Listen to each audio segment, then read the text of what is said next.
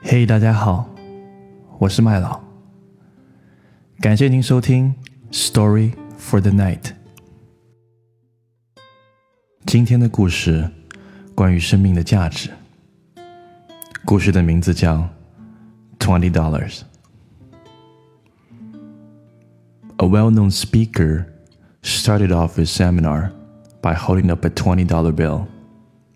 In a room of 200, he asked, Who would like this $20 bill? Hands started going up. He said, I am going to give this $20 to one of you, but first, let me do this. He proceeded to crumble the $20 note up. He then asked, Who still wants it? Still, the hands were up in the air. Well, he replied, What if I do this? He dropped it on the ground and started to grind it into the floor with his shoe. He picked it up, now crumbled and dirty.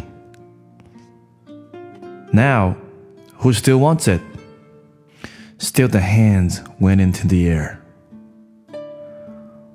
My friends, you have all learned a very valuable lesson. No matter what I do to the money, you still want it because it did not decrease in value.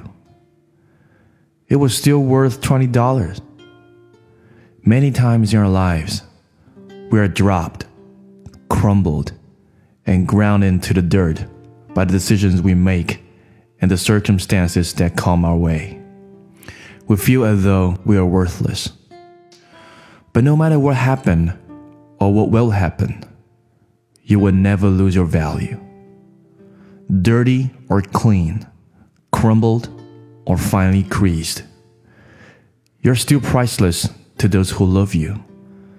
The worth of our lives comes not in what we do or what we know, but by who we are. You are special. Don't ever forget it. That's all for the story. Thank you for listening.